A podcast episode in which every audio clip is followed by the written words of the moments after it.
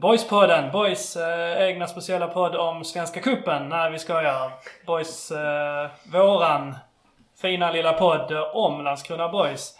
Och våra och vi är jag, Jens Fighagen, som har startat den här lite sladdriga introt. Och med mig sitter mina björnar, eh, Böna och Wikström. Välkommen in i eh, studion.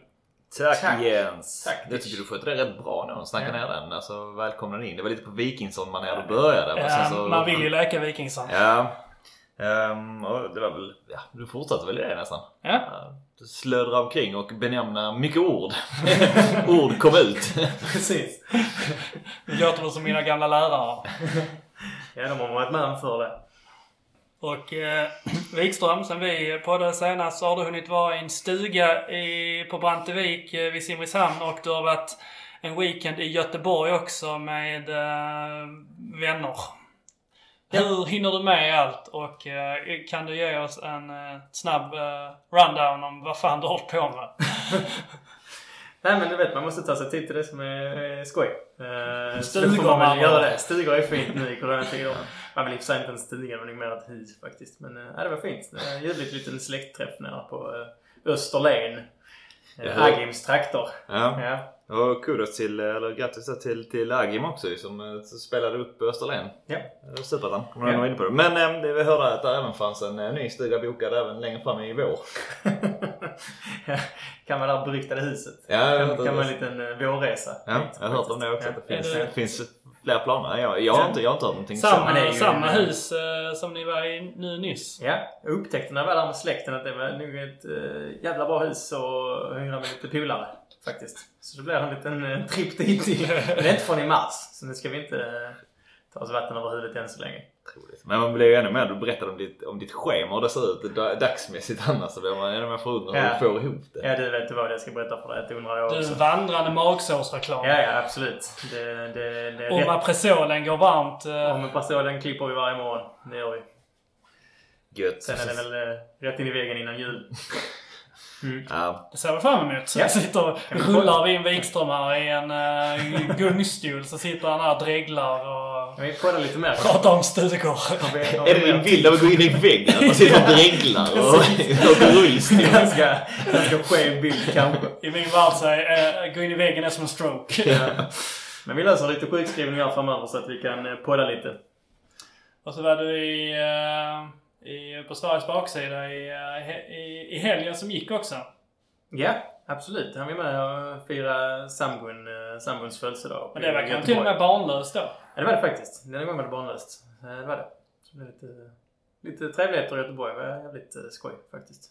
Man har ju också, utöver det så har man ju också hört dig i Radio P4.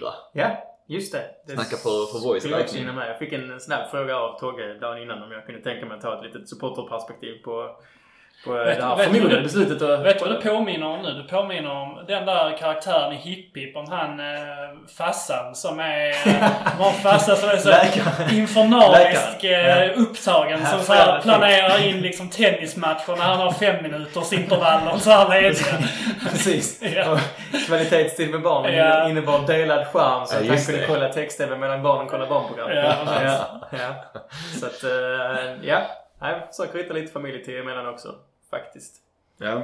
ja för jag blev chockad när jag hörde att du, att du skulle snacka Radio P4. Ja. Du, du började med det. Hur fan kom det sig? Nej men det var väl egentligen, eh, jag meddelade Togge att Boyspodden eh, blev en, eh, en publik till matchen mot Torn, var det va? Var det? Mm. Ja, det var det nu. Det var en onsdag va? Så att då undrade Togge om jag kunde hjälpa till och ta ett supporterperspektiv. De behövde väl, journalisterna eller något också ville ha ett supporterperspektiv utöver klubbperspektivet på den här förmodade beslutet som eh, sen inte blev av om att man skulle höja publikkapaciteten från 50 till 500. Så det ställde vi upp på där en stund innan jobb på torsdagsmorgonen. Med Svante eller vad han hette. Isak Svantesson hette han kanske. Okej. Ja. Ja, det vet jag faktiskt inte. Svante Isaksson eller Isak Svantesson. Han får rätta mig om jag har fel. Mm. Har vi pratat om det beslutet? Men det, det blev ju som det blev. Jag kan väl prata mer om det sen, tänker jag. För ett eh, märkligt beslut. Kan man minst sagt säga. Ja, men vi, vi kan väl eh, landa lite där. För, för de som inte lyssnade på, på inslaget då, vad, vad var liksom frågorna och vad, vad, vad var din take? Ska jag minnas detta nu? Ah, du, du, du kan kan minnas helheten? Vi kan... Eh, Så har jag ut- Fick du säga något helt annat? jag tycker det var ett bra beslut. Jag står bakom... eh, Nej, men han undrar väl liksom hur, hur eh, alltså just hur boys har drabbats utifrån den situation som har varit eh, med publikförbudet eller publikbegränsningen på 50 personer. Och det är ju trots allt ganska nytt när man inte fick vara 50 för tidigare har det inte fått vara någon förutom eh, klubbfolk och löst hängande media som oss i Boyspodden. Ehm, så där var väl egentligen taken kring, kring vad det skulle ge boys och hur mycket boys då har förlorat kontra sina klubbkonkurrenter eller seriekonkurrenter. Ehm, och vad jag tyckte om beslutet, om det var liksom rimligt och genomförbart och så här. Så att, ehm, ja, det, det blev ju inte riktigt som det vi pratade om kan man väl säga. För att jag, eh, jag, ser, alltså, jag, jag kan verkligen inte förstå det nu om vi ska återvända till den här Göteborgshelgen så käkar vi ju hotellfrukost på söndagen med, ehm, ja, där var nog fan över 50 pers i, i kön till frukostbuffén bara. Så att, alltså instängd, instängd yta liksom. Eh, Begränsad yta inomhus vill jag påtala att det är också. Så att man, att man kan hålla köpcentrum och hotellfrukostar och allt sånt levande och igång eh, i princip utan begränsningar. Man kan, kan i teorin på pappret säga att det är begränsningar men alla som har varit på Väla den senaste månaden eller på Ullared den senaste månaden eller något liknande kan ju intyga om att så inte är fallet och för mig blir det då eh, väldigt, väldigt skevt när man inte kan sitta 500 pers på IP. Där man har möjlighet att sitta väldigt utspridda om man sitter utomhus utan kontakt med andra människor egentligen eller kan hålla det här avståndet på 1-2 meter som, som kommer att krävas. Så det blir, det blir jättemärkligt för mig. För man borde ju kunna sitta, jag sa det i inslaget också, man borde i princip kunna köra all in på IP liksom. Och Sprida ut på alla sektioner som finns. Skit i att det bara behöver vara sittplats. Man borde kunna ha begränsade platser på, på ståplatssektioner också. Och liksom markera upp var man ska stå eller liknande. Och, och lösa det också. För alltså, du, du drog till med någon siffra där i radio också. Alltså var det från Togge eller från Boy som hade annonserat att de skulle kunna släppa in ett visst antal? Nej, det var i så fall... Eh, alltså begränsningen var ju... Det var alltid snack om 500. Ja precis, egentligen. precis. Ja. Men det, det jag lyfte var väl att i, i teorin så kan jag tycka att, ja. att 500 är för lite för boys. Alltså det är lite som... Det blir skevt tycker jag att ha diskussionen på, på, ett, på en siffra. Alltså det måste nästan vara en procentsats. Jag menar det, är- det är ju inte rimligt att det ska vara lika få besökare på Friends Arena som på IP. När Nej. det är en femdubbel kapacitet eller fem gånger så stor kapacitet på, på Friends som det är på IP. Och i samma mm, rimlighet så är det liksom inte... Alltså, ja. Har man förutsättningar så borde man kunna se dem. Jag, jag kan inte heller se skillnad mellan att stå eller sitta. Men visst, man är väl rörlig när man står till exempel. Men i min värld så borde det gå och, och liksom klämma in rätt mycket folk på IP. Och ge Boys den avslutning de förtjänar på den här serien. Man undrar ju liksom så vad, de, vad det är som egentligen liksom så typ hindrar. Man får inte några, eller tycker jag, jag försökte, jag har inte satt mig in i det allra mesta ska jag säga. Men alltså när man läser så det, det kommer aldrig riktigt några, för, alltså så Nej. varför. De säger bara typ så att eh, liksom att Alltså situationen i samhället gör att det inte är, är läge att öppna upp nu. Det är ju Mm. typ deras så. Ja. Men, det förklarar ju inte var, alltså, varför. Eller Nej, förklarar vad, vad, de, vad de ser för eh, vilka, vilka stora... Alltså, man förstår ju farorna så att säga. Men alltså, Absolut. vad det egentligen borde kunna bidra med. Sen så är det väl... Jag kan väl ändå på något sätt hålla med om att den här, så här kö- köpcentrumsgrejen är ju super... Eh, den är ju nästan så tråkig och tradig nu den här att man, Mm. man, man, man jämför med Ullared och kan där gå 20 000 människor på en dag och så. Eh, och ja, så är det ju. Samtidigt så är det väl någonstans att eh, det, det, det påverkar mer människor och ekonomin i, eh, Mm. i, i större Mm. om Ullared inte är öppet jämfört med om Landskrona Boys Absolut. släpper in 500 pers Så eller är inte. det. Och det är ju den stora Ja. anledningen till att. Ullared är öppet. För att, det, för att regeringen vet ju om att om man stänger det så, så är det otroligt... Det är flera anställda på Ullared och det är dessutom flera liksom underleverantörer. Trots att Boys är ju ganska många om man liksom kikar på det Mm. också. För det är en spelartrupp och det är kansli, kanslister och så. Så att det är klart att det är många som är, är på den eh, lönelistan också. Och såklart ännu större om man kollar i större klubbar. Men de här köpcentrumen och hela den här biten. Jag menar, världen är, världen är pengar och Mm. pengar styr. Pengar styr till och med Sveriges regering liksom. Så Det, det är det som, det är, det är ekonomiska bakgrunder. Det liksom slår, det slår idrotten hårt att inte ha öppet men det slår inte den svenska liksom, ekonom, ekonomin så hårt som, som man kanske vill tro. Det som, det som blir skevt det blir ju när man ser, alltså när man ser att de öppnar upp andra, alltså när man snackar om de här nattklubbsgrejer Ja, ja, och sånt ja. liksom. Det är ju så, skevt. alltså, det, det, där är inte några grova Och det är ju, pengar. det, så det är Nej. klart att man kan inte... Någonstans så måste man ju, man kan inte bara, alltså man, jag tänker man behöver, vissa grejer måste, behöver man kanske ta beslut om. Då öppnar vi detta, sen så blir nästa sak detta så. Men det, det blir ju liksom när det kommer fler och fler saker. Det är bara ett lotteri känns Ja men det känns som det, exakt. Och, och jag menar igen, det är väl mycket sundare som, som du är inne på Wikström också innan och snackar om det. Liksom, utomhus, det finns tydliga, tydliga liksom, riktlinjer och planer för liksom, hur, man ska, se- hur man ska sitta. Det, är liksom, Det känns verkligen som världens lättaste. För att Ja, alltså, precis. Sittplatserna är till och med numrerade på Ja. alla idrottsplatser Ja, i hela ja, Sverige. exakt. Alltså hur svårt är det att Nej. bara ge sig. Nu ska du sitta över plats stol på plats fyra och så ska du sitta på plats sju. Mm. Nej men det är det, som- det är det som är så fruktansvärt orimligt. Jag förstår också Jens, precis som du säger, att det är klart att det handlar om ekonomin och att, att de påverkningarna. Sen ska man ju inte heller förringa vilka effekter det faktiskt får. Alltså, vi pratar inte bara Landskrona Boys. Vi pratar liksom samtliga fotbollsföreningar och hockeyföreningar och Mm.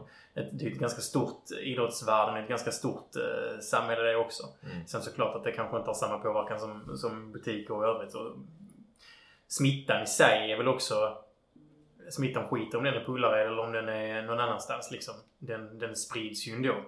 Eh, men det är klart att ekonomin påverkar och styr i de frågorna. Eh, däremot så är, det ju precis som ni säger också, som jag också försökt lyfta, liksom rent smittskyddsmässigt så kan det ju inte vara några bekymmer att vara 500 eller 1000 pass på IP. För det går att hålla avstånd och det är inte, det är inte heller så att det liksom kommer kommer vara eh, 16 trådbussar ut på IP liksom belamrade med folk. Utan det går ju att ta sig dit på andra sätt också. Mm. Så att, eh, jag vet inte. Jag, jag tycker liksom bara jag, jag kan inte riktigt se logiken i att man inte får lov att öppna, öppna upp. Sen ska man såklart ändå ha respekt för smittan. Eh, och att den nu ökar i samhället igen. Mm. Men, Men det eh, går nog att göra det ganska säkert på idrottsevenemang. Såklart. Men jag menar alltså... Och detta är kanske en förutfattad mening så men... Jag tror på riktigt att det där finns, där finns en poäng i att anledningen till att det inte öppnas upp det är för att människor som styr detta är liksom inte, ser liksom inte allmännyttan på det sättet. Det är antagligen rätt mycket människor som tycker att de flesta fotbollssupportrar är huliganer Mm. och alltså vad är det där för någonting egentligen? Det där är inte någon, någon form av samhällsnytta och så vidare.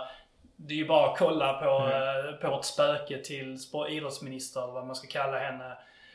Och resten var liksom, det har ju varit jättemånga eh, grodor eller vad man ska kalla det. De har antagligen inte fattat att det är grodor. Mm. Men eh, var det inte Tegnell som i början när allting, när allting skulle, skulle börjas med, med typ matcher och lite så igen. eh, Han föreslog väl att man skulle tackla så Ja, mycket ingen och sånt. Alltså, Ingen det, är alltså så, det är människor som inte fattar. Alltså så, det, det är ju eh, där det stora problemet är. Det är liksom, alltså så, om man, delar in, om man delar in människor i fack, vilket man inte ska göra, men nu gör vi det ändå. Så vår, vårt fack av människor som kanske sitter och lyssnar på denna podden och i alla fall vi som sitter här. Vi sitter inte och styr någon, något land liksom. Och vi har inte tagit oss dit till de stolarna heller.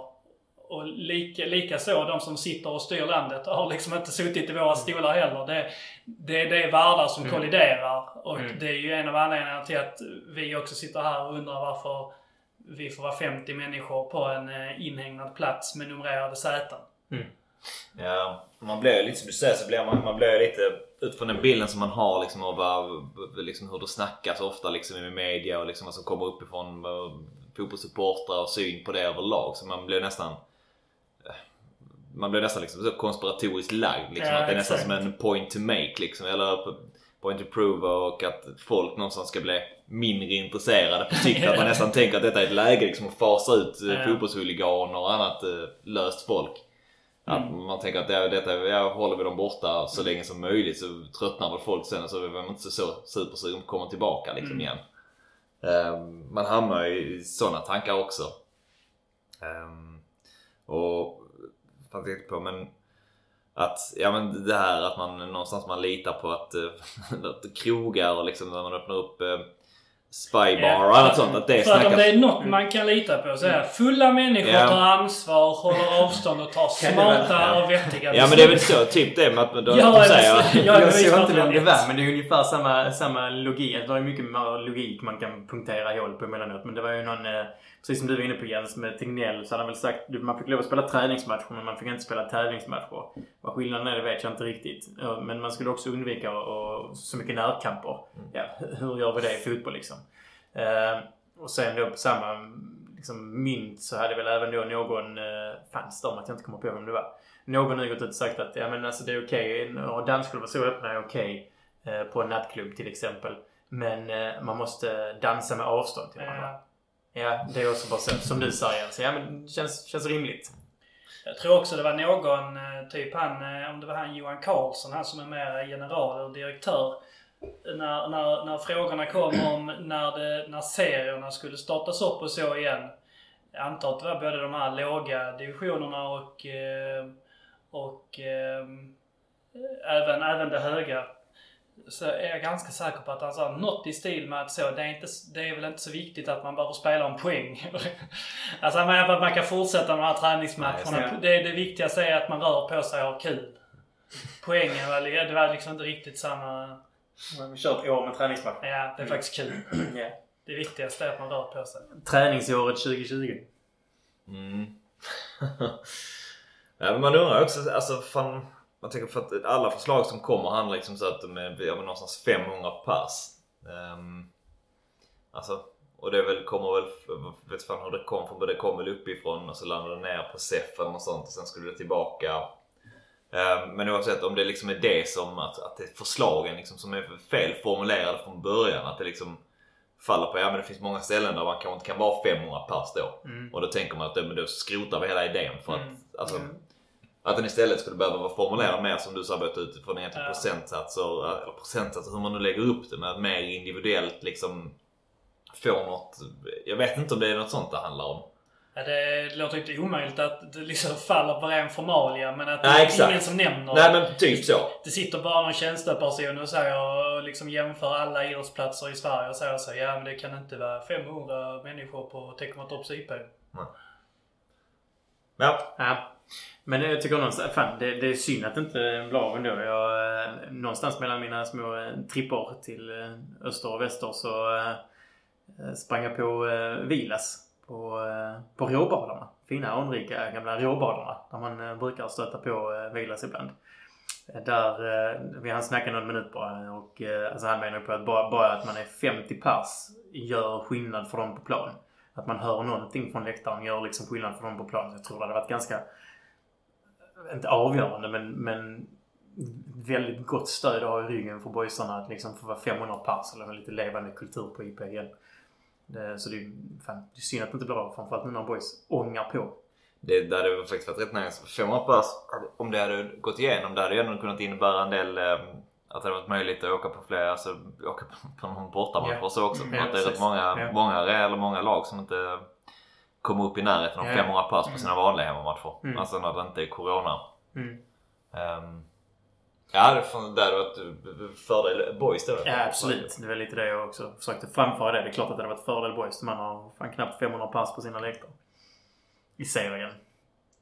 Men sen menar jag Michel Ekberg på, det kan man också lyfta tycker jag. Han eh, menar ju på att eh, alltså rent ekonomiskt så betyder ju det här beslutet absolut ingenting för boys. Eh, det hade ju bara varit eh, årskortsinnehavare och partners som hade fått eh, tillträde ändå. Alltså så många, så många årskort och partners har man så att man kommer upp i den siffran. Så att man hade inte gjort någon biljettförsäljning eller vinst på en biljettförsäljning. Liksom. Utan eh, ekonomiskt så spelar det ingen större roll för boys. Nej, utan det är ju bara en... Eh, ren känsla av att på något Mm. sätt ska saker återgå till det normala och eh, då såklart att eh, göra IP till någon form av eh, borg eller vad man säger. Ja, och visst. Men ekonomiskt kanske det har något perspektiv om man, om man låtsas att eh, publiken har den... Om man hade kunnat härleda att liksom, publiken har den effekten att boys faktiskt eh, tar sig upp i S-superettan.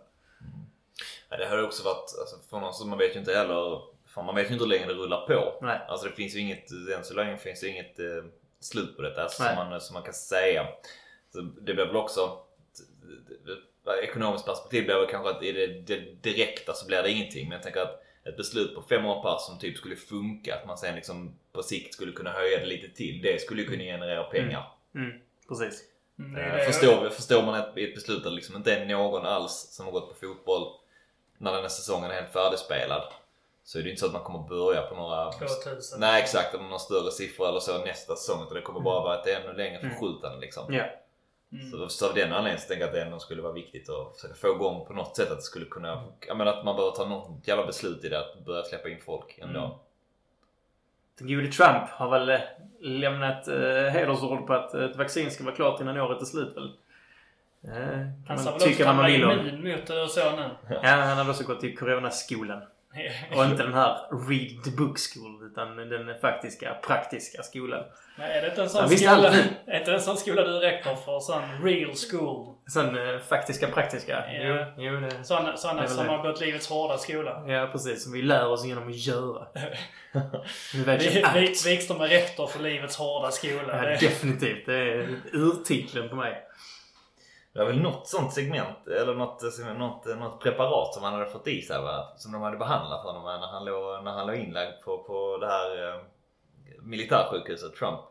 Som gjorde typ att man såg att man kunde bli... Ja, väldigt eh, typ såhär käns... Ja, men- väldigt re, eh, alltså retsam. Eller? Ja men du kunde få liksom så här, nästan, inte hallucinationer liksom. Ja, ja. Du kunde bli liksom så, vad som Ja. var, så skilja på verklighet och, Mhm. och så. Det tänker jag förklara den här Twitter-nätterna han haft där efteråt också. Att han var, låg hög på dem liksom. Ja, det, Ångorna. det kan man tänka sig. Mm. Fan, hade väl, vad var det han eh, tidigt i våras, alltså innan han själv drabbades, för jag tror inte han sa det till läkaren nu när han själv blev inlagd för corona. Eh, vad hade han sagt? Att man skulle injicera klorin va? Ja, bleach. Ja. Blackmail ja. Ja. Det är fräsigt. Ja. Ja. Det funkar, det funkar bra. ja, Jens är ändå inom sjukvärlden så att han, är, han kan vårdvärlden. Han kan, han kan vittna om detta.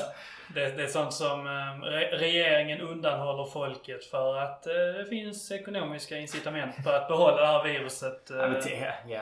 Det är folk som Vi- inte vi ska fattar enkelt på positionen. Vi ska inte prata om detta, men tänk om, om eh, Löfven hade sagt det. Alltså det är inga problem det här viruset. Det det är inget farligt liksom. Bara injicera lite blekmedel. Stiffa har inte riktigt i sig känns det som. Nej herregud. Stiffe, om du lyssnar på detta så kan du vara snäll och injicera lite blekmedel. Ja.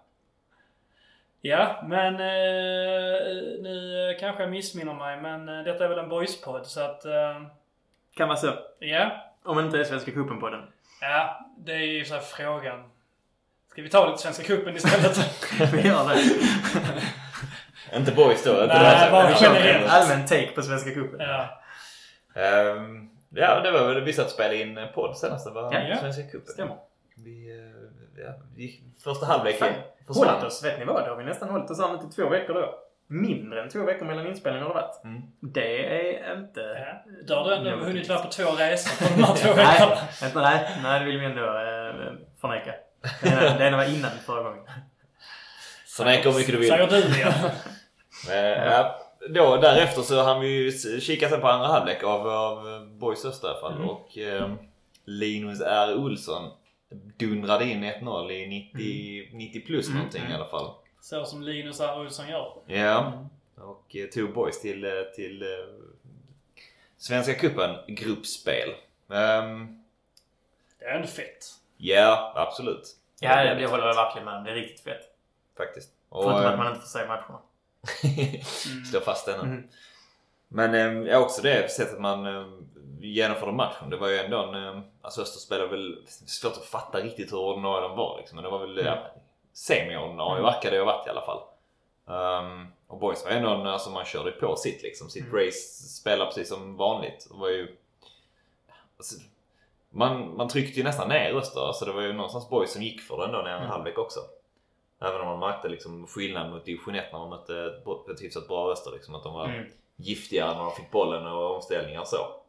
Så jag tyckte det var grymt att se att Boys eh, spelade verkligen sitt spel. Det gjorde de förut mot Öster också när de mötte dem i Mm. kvalet. Men det kändes nästan så som att de ändå var hetare nu någonstans. Eller skapade lite mer. De är väl lite, Billy och Max är väl lite Guardiolia.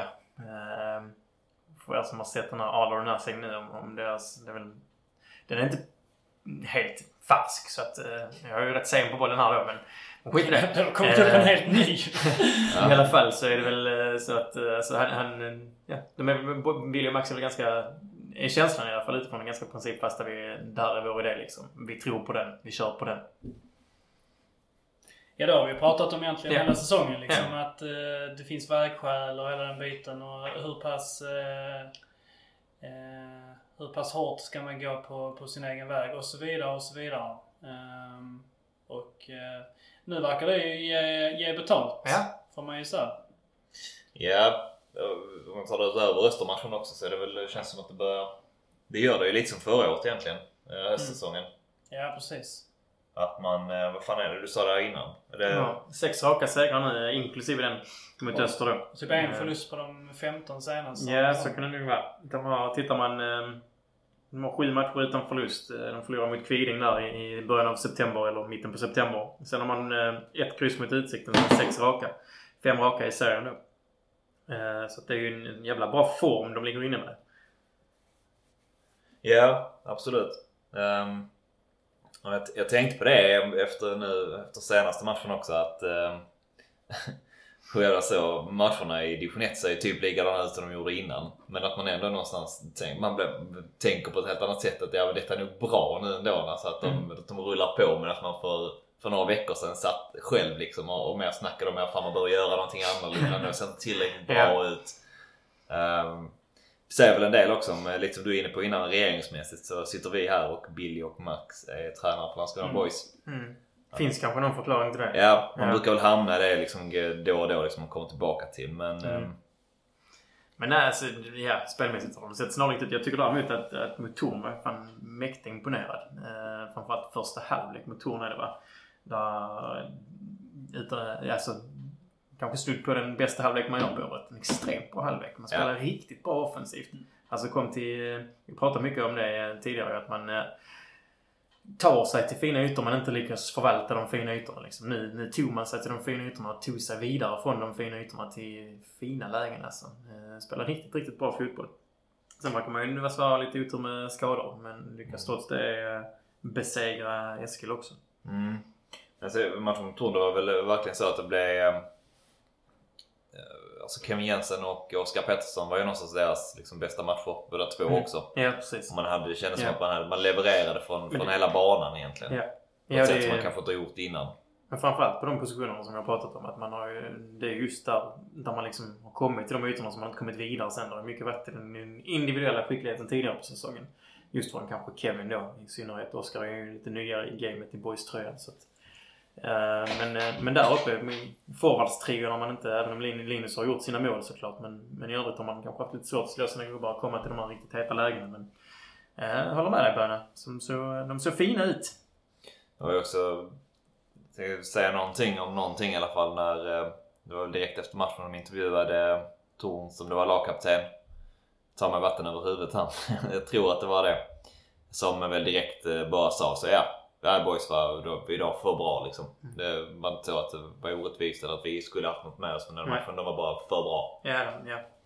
Och det, det känns som att de verkligen har det i sig att motståndarna ska tycka att men alla fall det, detta är bara för bra. Det är för svårt att stå ut med liksom. Vi orkar inte. Um, Likaväl som det kan kännas ibland också som att man då um, ja, inte riktigt är, når ända fram liksom. Men mot just Torna så satt, Mm. det kändes det verkligen som att, uh, som du är inne på Petter. Mm. Men det ligger väl någonting också i att, eh, liksom att, att klass och kvalitet jämnar ut sig över en säsong. Att, eh, att eh, jag menar, det är klart att man inte sitter så här mitt inne i en formsvacka eller mitt inne i en, om man nu kan kalla det en formsvacka så här, i, i efterhand. Men i, i ett liksom lite sämre eh, sämre del av säsongen så sitter man inte liksom och tänker att så, ja ja men alltså förr eller senare kommer ju den spelaren att börja få tillbaka formen och förr eller senare så kommer den spelaren få tillbaka formen. Men det, är- det, är ju det är den typen av lite slumpartade saker som händer. Ett, tu, tre så börjar ett lag att eh, tuffa på istället. Mm. När liksom Kevin Jensen får tillbaka någon form av form och slutar spela som eh, en jättedålig fotbollsspelare. Och Oskar Peterson börjar mm, liksom se ut som en helt okej, ganska fin spelare. Och försvaret börjar se lite stabilare ut igen. Liksom, man lägger ihop eh, några små, eh, adoptioner och så eh, börjar saker och ting se ut så som det egentligen ska göra. Men det, det, det är de, de småbitarna, det, det kan man inte se när man är mitt inne i en formsvacka. För att då ser man bara grova drag. Alltså man vill bara se hårda vändningar. Du kan liksom inte se att en spelare ska gå från att börja prestera liksom en tvåa i betyg varje match till att helt plötsligt börja, börja prestera en trea istället. Och det är ju, det är, ju- men gör tre stycken spelare så. Om tre spelare generellt presterar på en tvåa nivå, det vill säga liksom godkänt men det är verkligen på håret, till att börja prestera på en trea. Det vill säga att man gör faktiskt en ganska bra match. Det, det, det gör ju all, all världens skillnad. Och det är ju ungefär det som har hänt. Ja, men ja, så skulle man nu kunna summera det faktiskt. Vi var inne på det i somras. Vi sa... Eh, landade väl i det att liksom boys behövde hålla i det liksom och hänga i. Att eh, okej, även om de inte spelar bra just nu så det, det gäller liksom att plocka lite poäng ändå för att det sen ska finnas utrymme. Liksom, ja. Att man inte kommer för långt efter. För är, är man ändå med liksom och plockar sina poäng så känns det ju alltid som att ja, men då finns det liksom en möjlighet att, att man gör den här vändningen som de nu uppenbarligen känns ha gjort. Liksom. Ehm, däremot om man skulle tappat de här poängen då i större, så man tappade poäng. Det var inte så att man gick eh, utan att torska någon eller spela kryss liksom. Men det var ändå en, ja, men två vinster av fyra ungefär som man spelade, spelade upp liksom. Och då, att man ändå kunde känna att jag menar, finns det, det, det krävs inte så mycket för att den här utvecklingen ska ske ändå. Även om det är klart när man är, sitter där och då så känns det som att det är jävligt långt borta i alla fall från support. Man, man ser ju bara allt som har förändrats sen förra året. Kan vi vid något tillfälle ha sagt att eh, är det inte, det sa vi va? Är det inte sju poäng här så är de avsågade. Ja, Ja, precis. De Men de tog ju sina sju poäng. Så Precis. Att, eh, Jag tror vi gjorde så två säsonger, två, två, eh, två poddar i rad så sa vi, Ja, la vi upp en så här minsta möjliga så tog de Ja. det båda. så att då har de ju följt vår råd, så det är ju positivt. Men, men just på den, det, det spåret, Bönen, så sa... nu, nu får jag väl varna för en, för en liten humble brag, men... eh, när jag träffade Fille, i, Phil, Phil Andersson i, eh, i lördags på en eh, fotbollsmatch eh, i lågdivisionerna och vi pratade lite, lite smått och ytligt om boys bara. Och då, då nämnde jag det liksom att eh, Fan vad fint att, eh, fan fint att ni har börjat vinna precis när alla andra börjar spela kast liksom. Och Fille bara skrattade och sa, så, sa ja det är så jävla gött. Och det är lite grann så att man, man samlas man pratar man spelar och man har sig men i, i slutändan så är det liksom små, små Mm. eh, slumpgrejer som nästan kanske eh, avgör. Liksom att Bo- Boys börjar spela bra samtidigt som de andra lagen som kanske har överpresterat utan vi har tänkt på det börjar helt plötsligt underprestera istället. Och ett, tu, tre så, så liksom blir det ett litet ryck. Utan att egentligen... Alltså skillnaden i kvalitet både för boys och antagligen för de andra lagen är ju liksom för dem ganska liten. Alltså här boys är inte jätte, jättemycket bättre nu än när vi satt här och pratade i, eh, tidigare i, i somras. Och de andra lagen är antagligen inte mycket sämre än vad de var tidigare. Men Men det skillnaden i boys ökning och deras sänkning, den blir ju ganska hög och det är den som i slutändan ger vad som nu verkar bli, eh, vad vi pratar, sex poängs. eh, Ja, det är en del poäng där Om man, om man tar, och så är det en hängmatch på det också. Mm. precis. Sen eh, tror jag också, som vi har varit inne, återigen, som vi har varit inne på förr, liksom, vi återkommer ofta till att säga sådana saker, upplever jag. Men eh, vi pratar om just det här med mentala, den mentala biten och hur man gick in i säsongen där kanske en hel del var liksom förberedda på att man skulle jogga hem serien. Så, så enkelt gör man inte det. Nu kommer man till hösten med liksom, det blir 12 matcher kvar, det blir 10 matcher kvar, det blir 8 matcher kvar och man spelar med nu rent av så bör väl kanske kniven mot strupen släppa lite, men man har ändå liksom verkligen haft det här kravet på sig. Ska vi vara med och fightas om den här kvalplatsen? För den andra platsen är väl i princip kör kanske. Ska vi vara med och fightas om den här kvalplatsen, Ja, då behöver vi ta våra sju poäng av nio möjliga som, som vi har sagt till dem. Uh, eh, så då måste man upp också i den mentala prestationen kanske. Jag vet inte vad det alls har för påverkan eller om det bara är ren teknisk form som har eller taktisk form som har, har blivit bättre. Men eh, jag vill någonstans tro att det blir lite lättare att motivera sig för de här matcherna när poängen gäller allt. Ja, jag tycker de hade väl eh, någonstans också... Man, man hamnar i det med att... Eh, jag tycker att som förra året, det känns som de ändå kanske vilar lite i det att de var ganska trygga spelarna. Ehm, jag vet, Billy eller Max pratade väl om det någon gång, liksom det här med att man var ett bra höstlag förra året också. Att det tog lite tid innan det satte sig helt och hållet när det går negativt eller dåligt för laget så vill man gärna liksom slå hål på den att "Nej, men det stämmer inte, det var bara förra året. Eller man, man hamnar där själv i tanken. Ehm, men frågan är om det inte faktiskt är så att man har varit rätt trygga med liksom ändå att ja, men, vi tror på vår grej liksom verkligen. Och det handlar väl också om det här med att fortsätta och fortsätta att göra. Att inte ändra en massa bara för att det inte ser så superbra ut liksom. Ehm, och sen det här med att, eh, det är lite som du var inne på egentligen, att de andra lagen börjar tappa poäng och kanske också att det finns en, liksom en drop-off från hur, hur bra de var tidigare.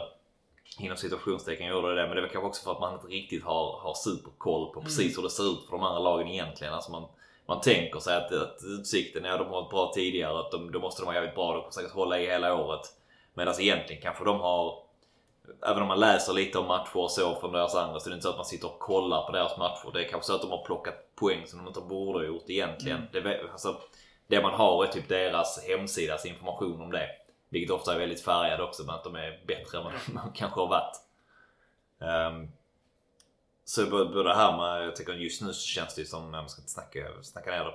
Men att um, Alltså det försprånget som Boys har skapat här nu.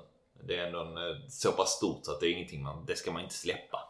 Alltså även om man har Lindome två gånger Mm. liksom inom Ja, en kort period nej. så är det... um, Alltså, det är det som är, man har fem poäng nära nu till, till Utsikten med en match mindre. Och sen har man ju Lindome nu som du säger. Så har man ju Oskarshamn nu och sen då dubbelmöte mot Lindome. Mm. Så det är väl... eh, Det blir ju två, eh, två avgörande matcher kanske. Det finns väl inget snack om att det, det är klart att man, man har alla ögon på, på, på kvalet och att Mm. man, man inom gruppen alltså måste förvänta sig att man, man, man ska lösa det. Och, jag menar det, det hade väl... Det, det var väl gruppen antagligen ganska klara med från, från början att eh, de, ehm, de förstod att så, okej, vinna serien det gör man kanske inte alltid. Det är liksom många saker som ska klaffa och man kan inte riktigt eh, avgöra hur, hur bra vissa andra lag är men att är, är vi inte topp två i, i, eh, i, i division 1 med tanke på, på de här spelarna vi, vi kan se i det här omklädningsrummet och så vidare så det, det får man väl anta. Tycker jag i alla fall. Så att nu har de satt sig i det förarsätet. Nu är det bara att och, och tugga på och, och köra hem det. Ja, den, där, den faran som man ser det är väl där som du, du nämnde det med, liksom, vi- med kring, kring skador. Mm. Ehm, att de har börjat dugga ganska tätt. Ja, nu läste man väl att Linus skulle vila till, eh, till helgen på grund av eh, ja, Precis. Man fick ju... Nu senast är det väl Patrick och, eh, och Philip som går sönder. Eller som får någon form av skada.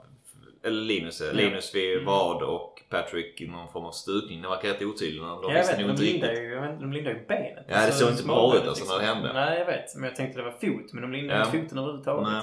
Billy Men, beskrev eh, det som nog en stukning.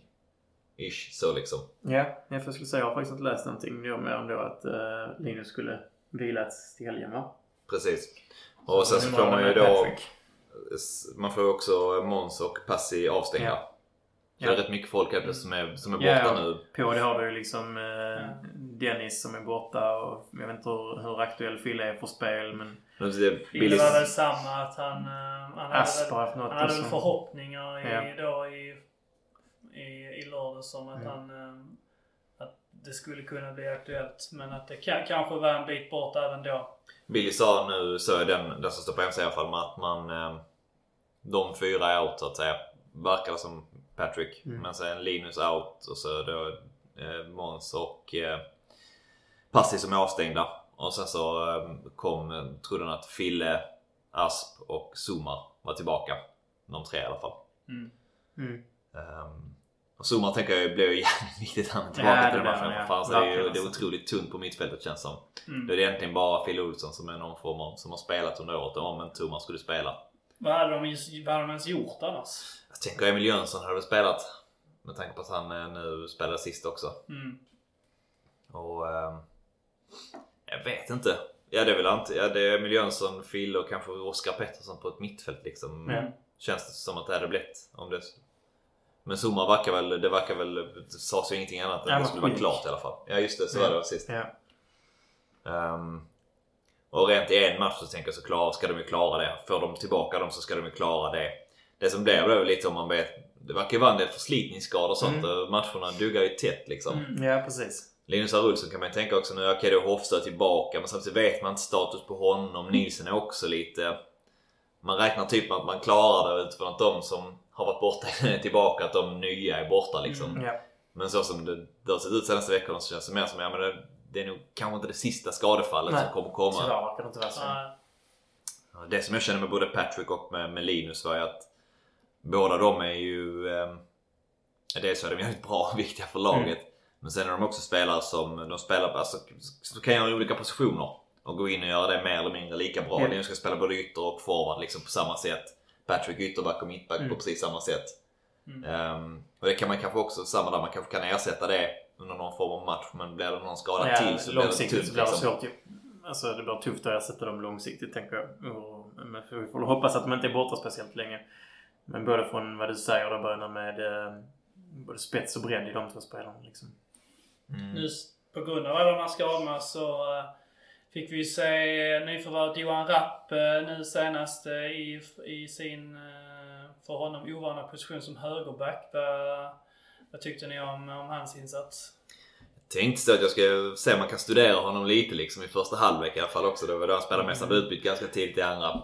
Och 45 minuter senare så har jag 3-4 A4-sidor Ja, han någon form av avhandling nu på, Ja. på hans insats. Ja, men det, det, Johan Rapp, en stilstudie. det kändes som en typisk Johan mittback. Rapp är ett däggdjur. Född. Längd. Föda. Ja, men han kändes som en typisk mittback som spelar ytterback. Ja. Och går in och gör sin första match. Alltså där, Mm. det var inte supermycket, alltså, det är inte supermycket fel kände jag liksom. Men Han, ja, som man spelar om man är mittback som en ytterback. Mm. Att man sköter sitt defensiva jobb ganska bra för att ja, man vet typ hur man ska försvara. Sen så offensivt så spelar man bara safe. Ja. Man gör ingenting som sticker ut. Han kändes som han ja, fick bollen och vände hem och spelade tillbaka. Ingen Patrick offensivt. Nej, precis. Exakt. Så Nej. det är inte mycket att säga om honom. Ehm, vi sa det med, om Oskar Pettersson i, i, i somras. Det verkar finnas lite boll i killen. det finns det väl i rap också tänker Kan vi jag. slå fast, det finns ingen boll. Nej exakt, ingenting alls. Jag kände sig som en mittback så har han kanske boll i sig men som ytterback så Ja. stackar. Alltså, du var inne på 2 plus och 3 plus innan. Det var inte någon, gör inte skillnad som ytterback. Tänker så som boys vill spela så krävs det nästan att man har ytterbackar som kan göra skillnad för att man ska hota. Men det menar också Fille på också att han sa också att han eh, tyckte att... Har han snackat skit om Raff nu? Nej, men han var faktiskt så att han eh, sa att han eh, hade gjort det ganska bra och att han... eh, ehm, Att han ändå, inom parentes för att vara mittback, var ganska duktig med bollen och att han hade eh, ganska duktig uppspel och sådana saker då. Men att han ja, var ganska mittbackig men ändå inte så super eh, mittback. Han kom väl in och gjorde rätt bra med Torn som högerback också. Eh, där i andra halvlek. Det blev väl ingen... Eh... Nej, där, där kom han väl in och, och fyllde sin funktion. Framförallt så är det väl också lite grann att eh, det, det ger lite, eh, lite, lite fog för, för boysledningen då att de trots allt ändå har plockat in två stycken spelare utifrån som, eh, Mm. ja, med, med allt vad vi vet, eh, behövdes och Ja. håller högre, högre nivå än, än det, som, eh, det som kom eh, underifrån. All respekt Mm. till, eh, till, till Boys ungdomsspelare Mm. men eh, eh, att de här kom in kan ju ändå vara sånt som i, nu, i, i nuläget och i slutändan kan visa sig faktiskt vara, vara direkt eh, nödvändigt för att eh, kunna hålla i med, med kvalitet och så vidare nu. Framförallt om det visar sig att, eh, att Johan behöver spela lite, lite fler matcher och lite viktigare matcher också. Ja, det verkar ju kunna bli så. Ja, det kändes i andra halvlek mot minne att det var att det var många spelare helt plötsligt som inte var vana vid att spela. Måns spelar mittback, Ja. Luka Petrovic spelar högerback ett tag, Emil Jönsson höger på innermittfältet. Det var, det var många spelare som inte var vana vid att liksom eh, b- behöva ta plats så också när det blev. För det är väl också det, man kommer in som eh, ny eller liksom ung eller så och är en så att Ja. säga. Så, så kan du göra det. Du, Mm. du kan ju smälta in och liksom göra din grej. Men det kändes som i andra halvlek att det var rätt många som behövde dra lass som inte är helt vana vid att behöva dra lass i Ja, Landskrona alltså, Boys. det, är ju verkligen, det är ju verkligen det som oroar nu. Formen kan man inte vara oroad över just nu liksom. Utan det är Nej. verkligen de här skadorna. Kanske coronan som sätter sina spår på alltså, matchschemat till följd av corona. Liksom. Så vi får hoppas att det bara stannar av här. För att de, de har inte råd med många skador till. Så är det. Så att eh, i, i, i nuläget, om, om det hade varit kval, har ni koll på vem det hade blivit då? Nej, Umeå vann va, i helgen? Tror jag. Jag tror att Umeå tog en liten seger i helgen så att de rök upp ovanför kval. Men det har väl varit lite Trelleborg och lite. Västerås och så va? Nej, Västerås... Har klättrat lite grann. Om, om, de hade, om, om det hade varit kval i, imorgon så hade, hade vi fått ta oss till Vångavallen. Ja. Och det är ju det är på något sätt ett jävla antiklimax att, ehm, alltså att den matchen ska spelas. Men på något sätt så... Det, det, det är någonting med att de här matcherna inte spelas när de, ändå, inte- när de inte spelas med, med publik. Mm. Ehm, det är ju fortfarande en sur- surrealistisk del av det som jag, jag har svårt att, och, ehm, att tackla av mig. Jag skulle nästan säga att det blir mer och mer. Att jag, alltså jag tappar i, i, intresset blir liksom svalnare och svalnare för, för all typ av fotboll ju längre Mm. det här Precis Eh, vad regeringen vill. Ja, precis. Ja. Exakt. De vill åt risksupportrar som mig. Mm. Ja, fan jag håller med. Det blev också, fan när du sa det, att jag har inte tänkt på det så mycket innan. Men det fan bränna ett kval på, på Vångavallen. Ja. eh, Det gör man gärna inte. Jag hoppas det blir Umeå då eller något sånt. Så att Ja, man liksom inte hade tagit sig dit. Och dalkurvor Ja. och sånt. Så man inte hade varit där ändå kanske. Men eh, nej, det, det är ju surt. Det hade det verkligen varit. Känns också, jag tänkte på det, de snackade om det i i HD här om veckan. Men typ om det var med film, spekulera i kval och så med honom. Men då var det, ja, det var tio matcher kvar där liksom. Mm. Men ehm, det, någonstans känns det, det känns, för det är väl också kanske för att säsongen har varit så jävla komprimerad. Att det, känns sjukt att det, det, det ändå, ja, men det börjar närma sig eh, Mm. ändå en kval och så. Mm. Det känns som att den här säsongen borde vi även få rulla på ett tag till. Ja, Samtidigt jag som det måste någonstans kännas som den borde varit slut för Ja, länge ja, sedan. för hur Typ. länge sedan som Ja. helst. Ja. ja, de har varit i evigheter fast att den är mycket kortare än vanligt. Men... Eh, Har man sett någon, sån, någon, någon form av sån här eh, tillbakablick på den här säsongen om, eh, om fem år så hade man, man liksom kommit ihåg 30% för att allting har hänt med en sån otrolig fart hela tiden. Att man, man, man hinner inte eh, riktigt luta sig tillbaka och reflektera över, ja det var den matchen och det, ja det var så, han var ganska bra där, det målet gick till så. Det är bara två dagar senare så, så händer någonting annat och så är det Svenska cupen och eh, dritten och mögen. ungefär så här känner mig när vi har våra sådana här frågestunder om, om eh, 2005 till 2010-perioden och så. Ja men det blir så. Man kommer, man kommer dela in hela säsongen i typ som matcher om tre. Ja, precis. Alltså mer, alltså, Ja. mer än specifika matcher egentligen så kommer man tänka på det som de här, det, Mm. det Ja, här, detaljer. det här sjoket Ja. med matcher så Ja. var man rätt bra ändå. Ja, precis. Uh, Medan man här då är fan det var kast liksom. Det är sant. Mycket, mycket svårare att komma ihåg matcher från TV, TV-rutan också. Det är, det är någonting med att det är mycket lättare att fästa en, eh, en, en match utifrån en upplevelse på plats. För att där är andra minnen. Man kommer kanske ihåg att det var den matchen vi, vi samlades där innan. Det, där hände i den situationen i matchen när han sa si och så. Nu är det ju trots allt att man, man sitter och ser de flesta matcherna i tystnad hemma och det är rätt schabbiga eh, produktioner men bättre än, än tidigare och så vidare. Men eh, hela inramningen är ju, är ju lite, lite deppig Ja. lite mörk, lite grå. Exakt, det är inte så mycket som piggar upp liksom på, på, på de eh, bortamatcherna när man ska sätta sig och kolla på TVn. Alltså, har man gjort det innan så har det kanske varit för att man av någon anledning inte kunnat åka på någon bortamatch. att det har varit lite, där har man haft det i Ja, sig exakt. att man vet att nästa, nästa vecka är, är, är man tillbaka på IP och, och så vidare och så vidare. Ja, och att man då har kunnat, det har kunnat vara andra grejer man kan ta fasta på när man har kollat de matcherna också. För man kanske polare som är på matchen och man ser liksom då från filmen från, Ja. från bortasupportrar eller någonting sånt.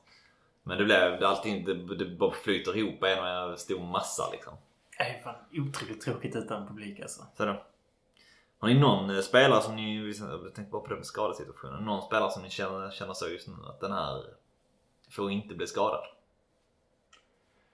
Jag skulle säga att alla spelare har varit skadade. Ja, ja, nej, så man har väl tänkt Patrick, nu är han skadad. Man får väl se om man klarar sig i ett längre perspektiv utan Patrick. Uh, får hoppas att det inte blir så långt, men jag vet faktiskt. Dålig, dålig status på honom just nu. Eh, sen har man ju tänkt, eh, alltså Linus Olsson, nu är han också skadad. Får man också se om man klarar sig utan honom. Samtidigt kommer Hofsa tillbaka. Eh, nej, jag vet inte. Det känns lite grann som att man, alltså, det får liksom bli vad det blir. Man kan väl hoppas att ingen i, i, i fronttrio nu, om, om, man, om man på något sätt antar att eh, de försöker komma tillbaka till den här eh, eh, tidigare fronttrion då, om kan ändå gissa att de kommer försöka eller vilja spela in Hofsa nu och Mm. eh, ge honom en, en bra, bra runda med matcher eh, så att han, eh, han kan eh, hitta tillbaka till formen. Då kommer de kanske vilja spela från trion från, eh, från i fjol då. Och det hade varit tråkigt om Kevin eller Linus skulle gå sönder i den vevan då. Eh, Ja. När båda trots allt har... Eh, eh, Linus har varit okej hela säsongen men nu när Kevin har spelat upp sig någorlunda så hade det varit jävligt tråkigt om han skulle gå i sönder då och på något sätt kanske störa den här eh, eh, harmonin som man kan hoppas kanske borde kunna uppstå i, med den här trion igen. Och att det på något sätt kan vara det som studsar oss in i ett kval också. Så de har ju tidigare pratat om Fille liksom. Fan låt inte Fille gå sönder. Men nu har han då varit paj och missat två matcher. De har släppt in noll mål båda Jag tycker det matcherna. var lite spännande också att Ja. se att det ändå har funkat eh, precis. defensivt ganska För ett tag bra. har man ju tänkt att, åh herregud. Det, Mm. det blir inte så bra utan Fille. Men eh, det har ändå funkat nu, så jag vet inte. Ja. Jag tänker också lite... Väljer att vara optimistisk för en gång ja, men jag tänker som du är inne på igen så är det väl det här eh, just den, den kreativa delen som man inte vill ska sabbas för mycket liksom. Att, eh, eftersom det är någonstans där man känner att boys har kanske det som har svårast liksom. Finns det nu en fronttrio som, som kan, lite kan prestera kanske och kan göra det här liksom. Att det finns tre stycken som kan växeldra också så vill man inte att de ska gå sönder. Men jag också tänkt på nu, så, så jag tänkt egentligen senaste kanske två månaderna. Ehm, jag snackade upp Granit Stagova förra året eh, till han föll helt och hållet. Men... eh, Lite torr. Exakt. Men jag tänker Filip Olsson Ja. just nu. Det, är faktiskt, Det känns som att han är Lyft. lyft verkligen och också på det sättet att han... Det känns som att många andra vilar på att han kommer att göra någonting. Man vågar liksom släppa över ansvar på honom. Att Mm. han, eh, man litar på att han träder fram, att han liksom tar ansvar. Han har haft några skott som har... Alltså han har avgjort några matcher ganska sent. Nu, se, nu senast mot Eskil, men haft något annat också där man liksom har... Även om det har varit skott som har studsat. Han har liksom ändå... Känns som att han har varit den som nästan många matcher har drivit mot...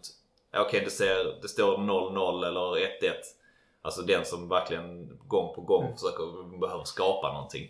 Men han har också varit, alltså han, han har väl alltid den, eller han är väl egentligen den enda på mittfältet med det i sig och göra någonting extra. Så det är klart att han är viktig ur det perspektivet, kunna liksom bryta lite mönster. När boys planer inte riktigt går som den ska. Så det är fint att ha honom som kan bjuda på det lite, lite, lite mer.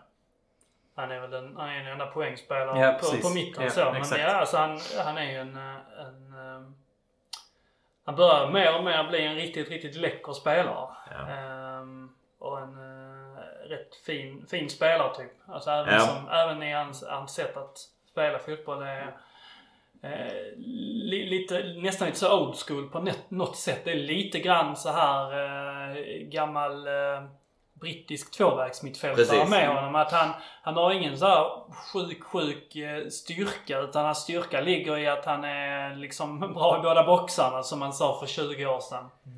Och att han eh, också har, har en liten fäbless för att dyka upp på rätt, rätt position och eh, göra, göra sina mål i, i när, när det liksom inte alltid förväntas av honom att göra. Har ju en eh, egenskap som jag älskar hos en, eh, hos en mittfältare också. Att han eh, ofta, det är väl något som han är nästan bäst på tycker jag, att han så kan, kan vända ur rätt så trängda situationer. Bara Mm. genom, så, genom att använda sin kropp liksom och flytta den åt ett håll och sen en annan åt ett annat håll. Så kommer han loss liksom. Uh, grym på det tycker jag också. Uh, kände nästan det som sist uh, nu mot Eskil. En period även om han stack inte ut på det sättet så gör han frisparksmålet. Men att fan där är liksom en spelare som ändå kan eh, nu har han förlängt liksom något år till. Att det är en spelare som kan faktiskt gå för lite pengar. Mm. Alltså att det känns som en... eh, Kan han fortsätta göra Ja. poäng liksom så, så är det en spelare som har, har möjligheten att se ganska överlägsen ut på den här Mm. nivån. Han är bra på riktigt. Ja, exakt. Ja. Han har åldern också till det. Det är coolt att man har lyckats hitta den tänker jag. I, eh, också att plocka tillbaka honom från, Mm. från Eslöv. Liksom, att en spelare man har släppt men sen är någon, eller, Mm. men lyckas plocka tillbaka. Att, att sen kunna vara den som gör skillnad. Ja. Synd om släppte honom. Ja. Men det är väl också kanske, det är väl en pitch liksom så tänker jag till, till andra spelare. Det är väl typ den typen av spelare man vill, vill hitta. Men alltså det känns som att Billy och Max någonstans tillsammans också är rätt så bra på att plocka ut max av spelare som kanske inte stuckit ut på andra ställen eller i ungdomslag på det sättet. Man kan hitta, okej du är bra på detta, det ska du göra ännu mer Mm. av. Att det är liksom en pitch för andra spelare också verkligen. Att ha någon som kan hitta det. Mm. säkerligen. Det säger väl också någonting om... Eh, nu, nu kan jag inte ta de här årtalen i huvudet men, men det lutar väl åt att... Eh, eh, att Fille var väl eh, i, i U19 där men ansågs inte, inte bra nog. Men det var väl i, i tiden när det var väldigt turbulent och det var många många kockar i ungdomssoppan så att säga och, eh, och plockade upp spelare och så vidare. Jag menar, Edvin Kondrup hade ju ett A-lagskontrakt när Fille blev, eh, blev kickad. Alltså så han, han blev verkligen tillsagd om jag har förstått det rätt att så du är inte bra nog. Alltså du, vi erbjuder inte dig något kontrakt. Du får gå till Eslöv och spela med din pappa istället. Um, och istället så ger vi ett kontrakt till Edvin Kondrup och det var väl kanske lite fler då. Alltså det säger någonting för att Max eh, var ju också i ungdomsverksamheten i, i perioder i alla fall. Och eh, då hade han väl... Det var mycket möjligt att snacket gick att så, det är egentligen de här spelarna som vi ska satsa på. Patrick var ju också en sån, kanske. Mm. Om än det var lite karaktärs eh, i honom också. Men det var väl uppenbarligen så att det var liksom en klick som sa så att vi borde satsa på de här spelarna. Det var en klick som sa att nej, vi ska satsa på de här spelarna. Och uppenbarligen så eh, ja, vet man ju nu vilken klick som fick rätt eh, i alla fall. Kondrup. Rätt återigen. Edvin Kondrup. Vi får säga sten. ja. ja. Nej, det var tider. Tider. Ja. Det är en otrolig låt han fick i alla fall. Det får man ge honom. Um, det är en glad låt till de får disslåten nu. Ja, så, precis. sång. Så man, uh, om man inte riktigt snappar upp det så spelar själv så kan man tänka att det fan, är nice detta. Jag är hyllad. Mer av detta. more please. Can I have some more? Ja, mm. med det så uh, får vi nog uh, tacka för oss. Det börjar rulla upp mot timmen här och vår inspelningsutrustning är um, lite opålitlig så vi vet aldrig när den stänger av. Så att vi, uh, vi ska väl sluta utmana ödet och uh, tacka för oss. Det var ett, uh, ett trevlig stund där. Det var det. Det var nice att surra lite boys igen. Och lite Svenska cupen. Alltid trevligt i ditt kök, Jens. Ja. Vi får hitta någon ny plats sen om du yeah. flyger ut härifrån. Yeah. Det får vi göra. Fint att vi bara blir kvar här. hyr en poddlägenhet. Wikström kanske kan uh, hyra en stuga. Okay, ja, vi kan se om vi har några stugkontakter. Ja. ja. Slutar med att vi sitter i någon kolonilott. ja. Så inget fel med det. Nej. Det kom ju ut någon sån här nu med att de skulle släppa någon poddstudio i Landskrona och erbjuda, erbjuda det. Men vi kör hellre någon kolonilott. ja. vi letar efter det. Ja, ja. så om det är någon som har en kolonilott där vi kan spela in så är vi uh, ivriga att få uh, utnyttja detta erbjudandet. Mm. Pengar är inget problem. Nej, verkligen inte. Alla stugor är bra stugor. Vi eh, säger tack och hej för, eh, för denna timmen och eh, jag säger tack till björnarna som vanligt. Tack Jens. Tack själv. Eminent insats. Och till er som lyssnar säger vi återigen tack så mycket på återhörande och heja boys! Heja boys!